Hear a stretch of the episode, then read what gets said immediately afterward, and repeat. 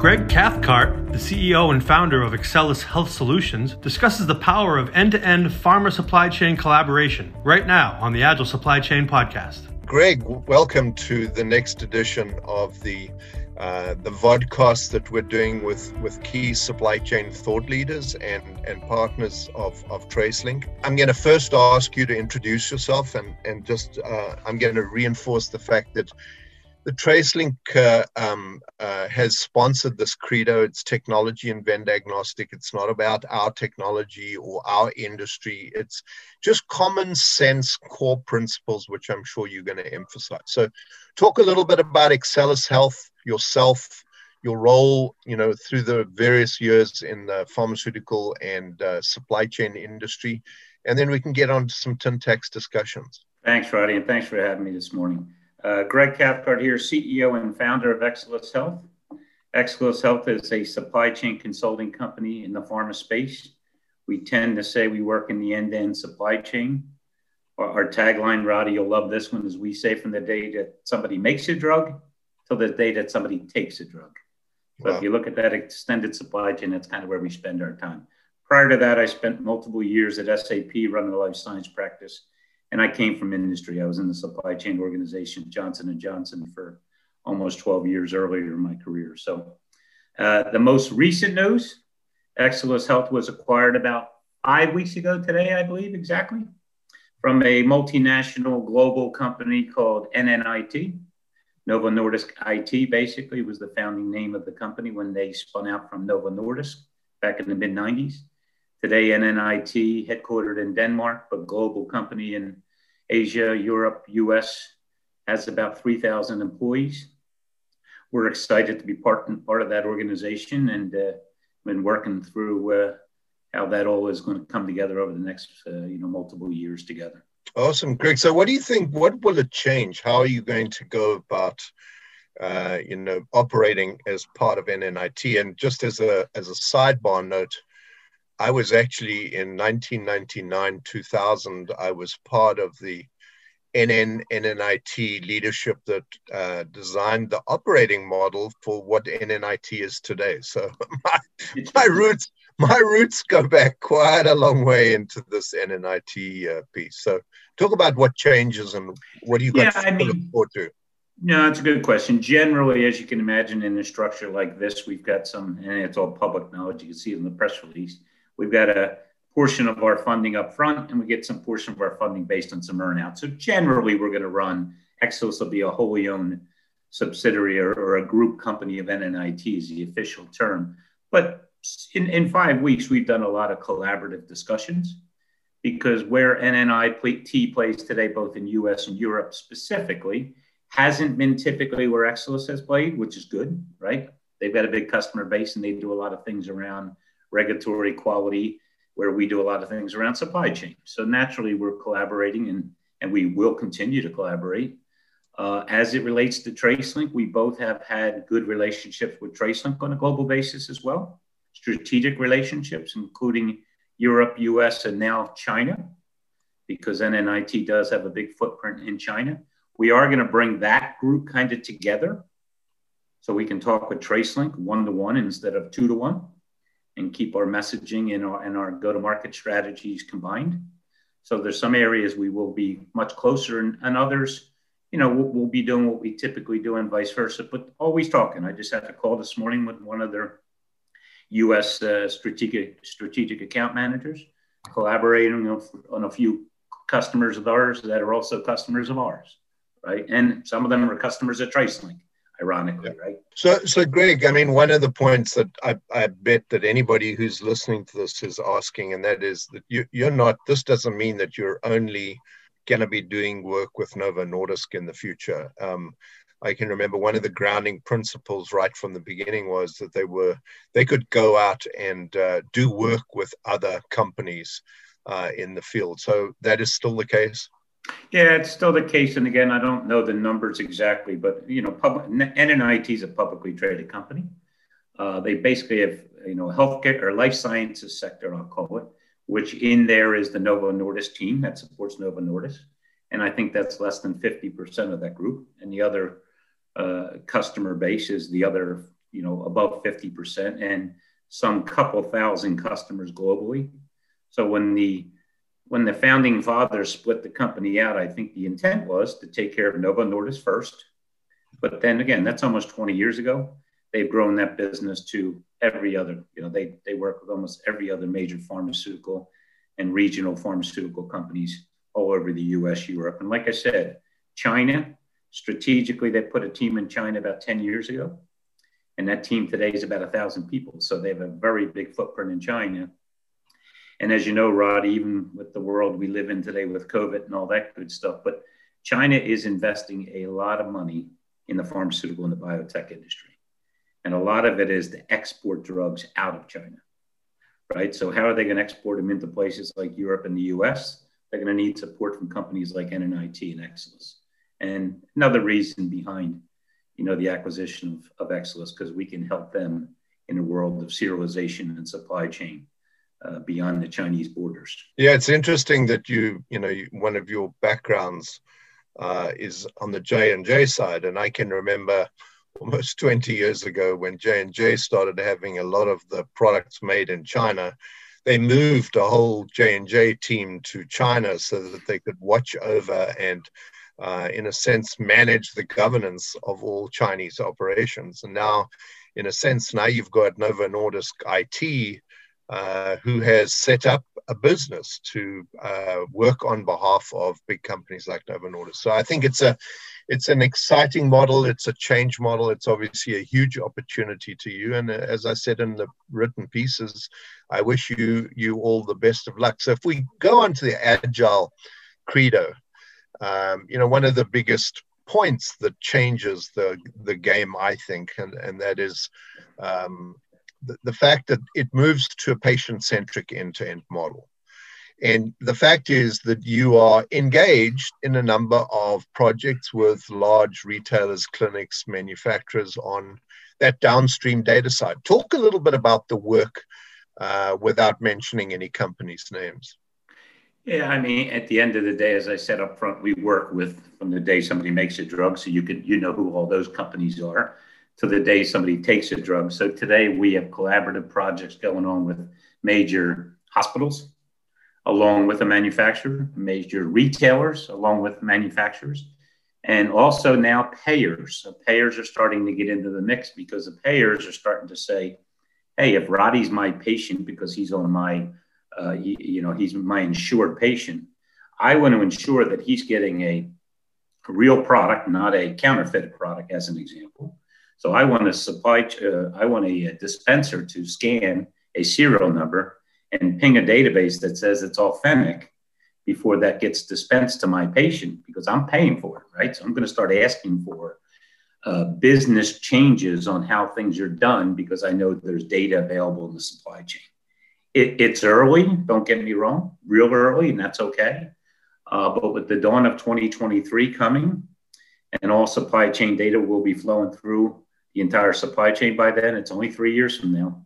How do we start setting the foundation to not just collaborate, but also build maybe infrastructures of technologies to capture this data, move this data in real time, right? So you don't want to hold up a pharmacist from filling a prescription. But today they scan a prescription, it goes up and gets approved for payment. Why can't it get approved to say that serial number is authentic in the same time frame? As, as a minor example, but a beautiful example, right? Yeah, that's a it's a really good point. And you know, when you when you think about it, um, you know, the the the GMP and FDA and World Health Organization have all focused on reliable, compliant, predictable product supply. You know, we want to know that every product is what it says it is. We know where it came from. If it was meant for a cold chain, it was in the cold chain. Um, but they've operated with these horrible demand forecast accuracies. I mean, in, in, many cases, they're less than 50%. You can tell me better than what, you know, just a round number like that. But if you could improve that by 10%, and we saw this happen in the consumer goods industry, the returns are massive because not only uh, do you do you i don't want to use the word guarantee but you get closer to guaranteeing that the right product is available for the patient at the right place in the supply chain but you also uh, start moving the dial on reducing these two, 300 days worth of inventories that are sitting around, which they really don't need if they had better demand forecast accuracy. Is that something that's been driving your projects? Yeah, we're doing one right now. You'll love it. It's a beautiful example where the major manufacturer's line item fill rate says 98%. But this hospital chain, which is one of the world's largest and, US largest, they can't get the product supply. So why is the manufacturing saying we've got line item fill rate of 98% on this particular product, which is a oncology product, which again, high margin, high dollar value, right? And now you have the hospital chain, and this hospital chain has about 60 different facilities, so it's a big one. They don't have product in their supply chain for the demand that they have for their patients.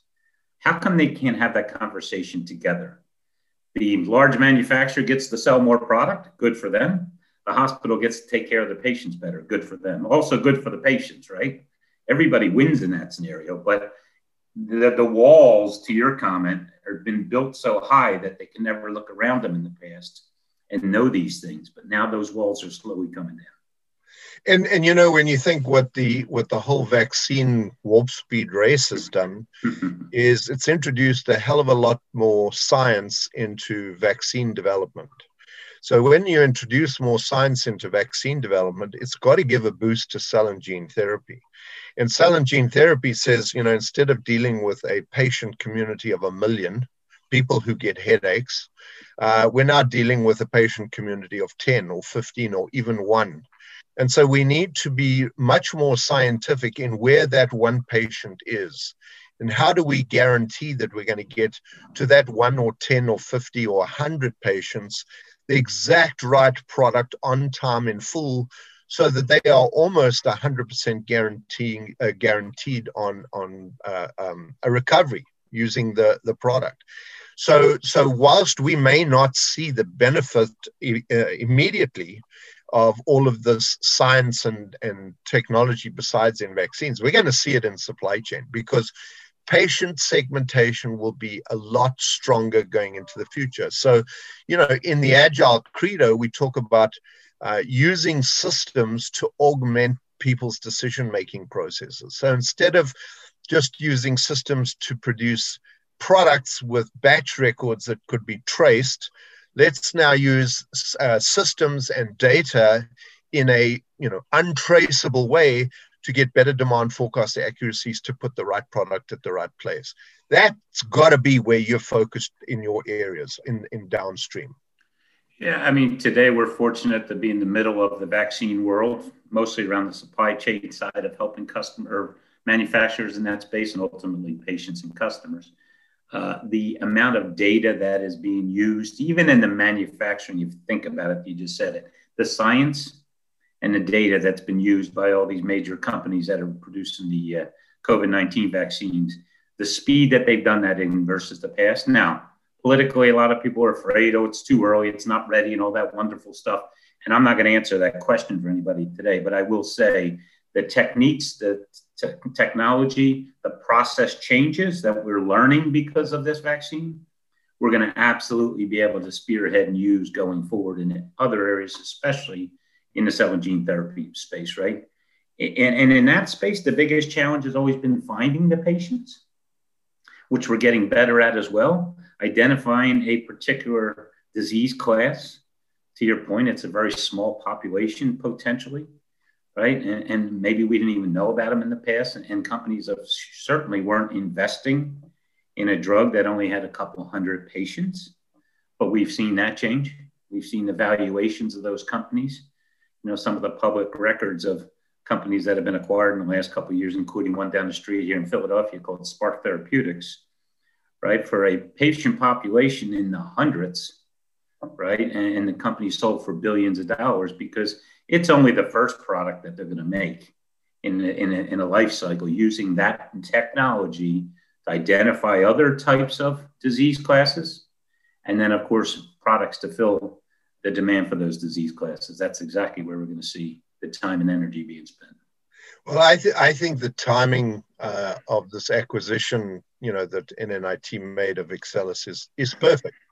I mean, I know the organization. I, you know, I love the Danes. I love Novo Nordisk. I love NNIT. They're very, very good thinkers. They may not be massively openly marketing orientated, which I think is something that that Excellis Health will bring to the party in terms of you know talking out and into the global marketplace and talking about the supply chain work you're doing you know the Danes. I mean, I the Novo Nordisk IT developed their own C-lean strategy, which plays exactly into your strengths, right? So I think bringing the two organizations together is almost like that perfect dovetail fit, and and I'm excited to see where it's going to go.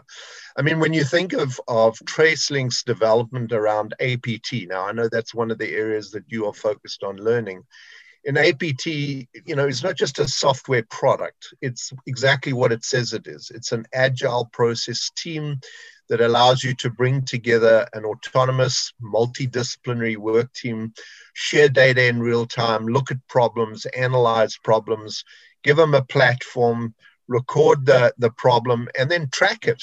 Make sure that it doesn't come back two years later and and i think you know your experience in lean your experience in manufacturing your experience in down downstream supply chain is perfect for that so i guess that you have access eventually because nothing changes overnight to all of the methodologies that NNIT have built over time, right? Yeah, and and to your comment, yes, absolutely. And again, we're learning those today. In the, in the five weeks that we've been a you know part of the, uh, the NNIT family, we do it. We've done a lot of education service uh, uh, seminars back and forth because it's a shared uh, belief that we can help each other. Just minimally understanding what they do and what what we do. Now it's a little bit easier for Excellis to understand it. We have you know 85 or 90 people. They've got 3,000 people, so it'll take some time, but that's okay.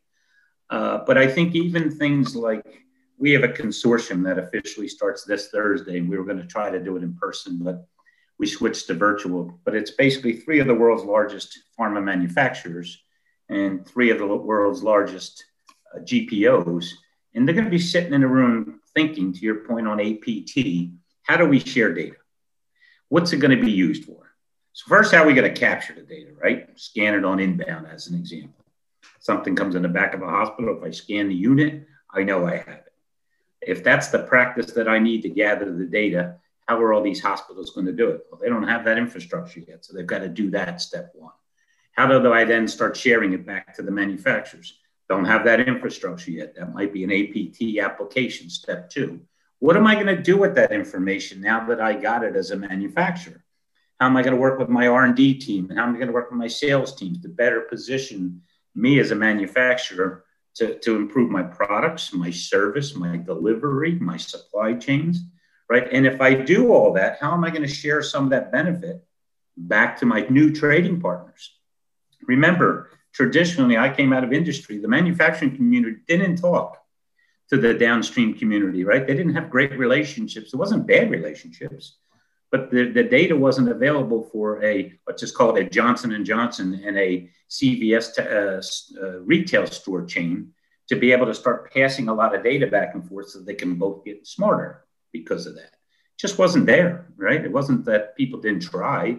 The infrastructure wasn't there, the technologies weren't there. They're not there yet, but they're getting there with areas like serialized data. Like yeah. the ability to track serialized data is going to help that. Now, it's not everything, but it's going to help. And and you know my last point uh, is is going to make you smile because it's it's around Procter and Gamble, and I mean when you go back 15 years and you talk about you know on shelf availability right? Who who was tracking that at the level that P&G track it today uh, and and 15 years ago, you would have said, yeah, you know, you were probably at that function when we had the retailers and the manufacturers in the same room, and all the retailers sat on the one side and all the manufacturers sat on their own, and it was like a high school dance, right? Nobody spoke to each other. Today, uh, that is not the case, and and I think as fast as uh, the companies moved in the consumer goods space, I think we're going to see the same sort of speed uh, in the in the life sciences and and especially in the regulated pharmaceutical space. And and you know, I think everybody two things. Everybody's still very gun shy of the billions of dollars that a certain you know North American pharmaceutical company was fined when they shared patient data out on the on the internet and i think people are like whoa you know we never want to get into a situation like that because it's an absolute brand killer that problem's gone away with ai and machine learning you can build models of data. You don't have to share roddy martin's data with you know with everybody on the on the planet. And right. and so obviously you know the the opportunity for ai and machine learning and analytics and downstream planning and working with you know joint value creation teams as P&G did with Walmart and Tesco and and Sainsbury. I mean, those are huge opportunities for you, and you've kind of lived with all those all your feet in those various camps. So I think it becomes a very very exciting value proposition.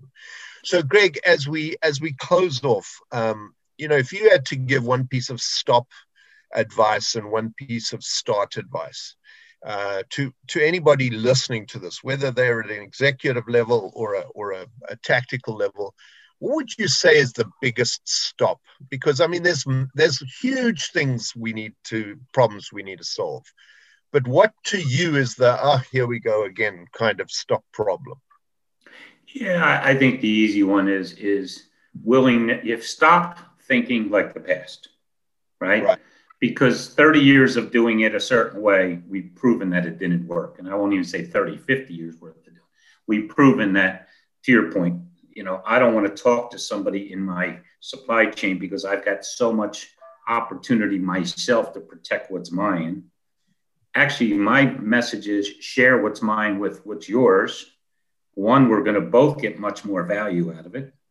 But more importantly than the value, it's what are the patients going to get out right? Right. What are we going to be able to do to reduce the cost in the supply chain? If you look at the healthcare cost, not just manufacturing, but all the way through every hospital, every clinic, every nursing home, because remember, we talk about supply chain of pharmaceutical drugs, right? They're going to doctors' offices, clinics, hospitals, of course, all your retailers, all your food stores all have pharmacies on in them, right? Every nursing home where grandmom is, is, is resting her head every night in bed has a pharmacy in it all that extended supply chain has been kind of ignored over the years. So we have to stop ignoring it and stop and start paying attention to it and driving change because of that. The value will come, right? There's no doubt about the values are enormous. Right. right. Just a little bit of change, as you said, on inventory reduction. If I just reduced inventory in the pharmaceutical supply chain by 5%, it'll be billions of dollars of savings per year, right? Just 5%. Can I do 20? Wow. What if I could do 20? It's it's it's uh, I mean the numbers are absolutely huge. I mean the whole world is going to pay for every person on the planet, give or take a few percentage, to be vaccinated, right? Everyone, yeah. nobody's going to pay out of their pocket. So it's going to take a whole chunk of change out of the whole healthcare government healthcare system to pay for everybody to be vaccinated. You bet that after this vaccine process has sort of kicked underway and uh, companies and, and governments and countries sit down and start looking at the cost of all of this, uh, there's going to be a much more focus on how do we get the costs of healthcare down. You know, I remember when when I was at AMR Research Gartner and we spoke about you know in those days it was five years to take a drug to market and then Novartis came up with a drug to market in a thousand days and now we've just seen a hundred days. So I mean this is gonna this is gonna catapult.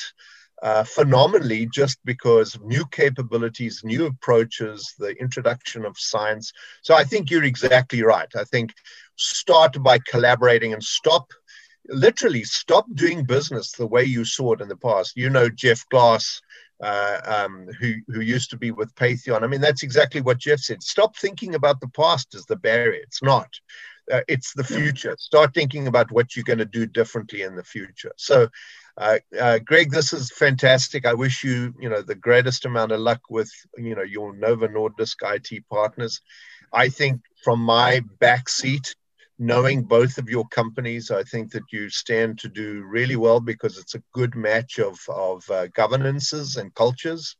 Uh, and, and I think the market is very ripe um, to, to use what you can deliver. So, any closing points that you want to make to anybody? No, I want to thank you guys for the time. I think you are correct. I think collaboratively, NNIT and Excellis will do great things together. I think we recognize that in the diligence process. Mean, think about it.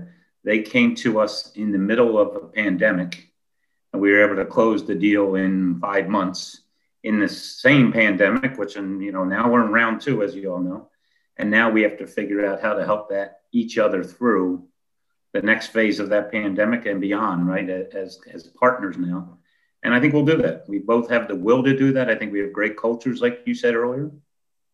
I would only close in this in, in, in this discussion I hope that our industry thinks the same way in general. I hope that this pandemic opens up everyone's eyes that says if we collaborate, we can do better, right? And this is proving it between making these products that are, what I heard this morning, they're going to be uh, entering people's arms this week in the UK, maybe even as early as today or tomorrow, I believe, and in the US next week, right? That's unheard of. Now, how do we take this learning and make it repeatable over and over and over in our supply chain because that'll really drive a lot of I change. Think, yeah, really well said because I think the the distraction of politics will disappear eventually out of this yeah. equation one way or another. And I think now we're going to take stock and say, you know, what did we learn from this?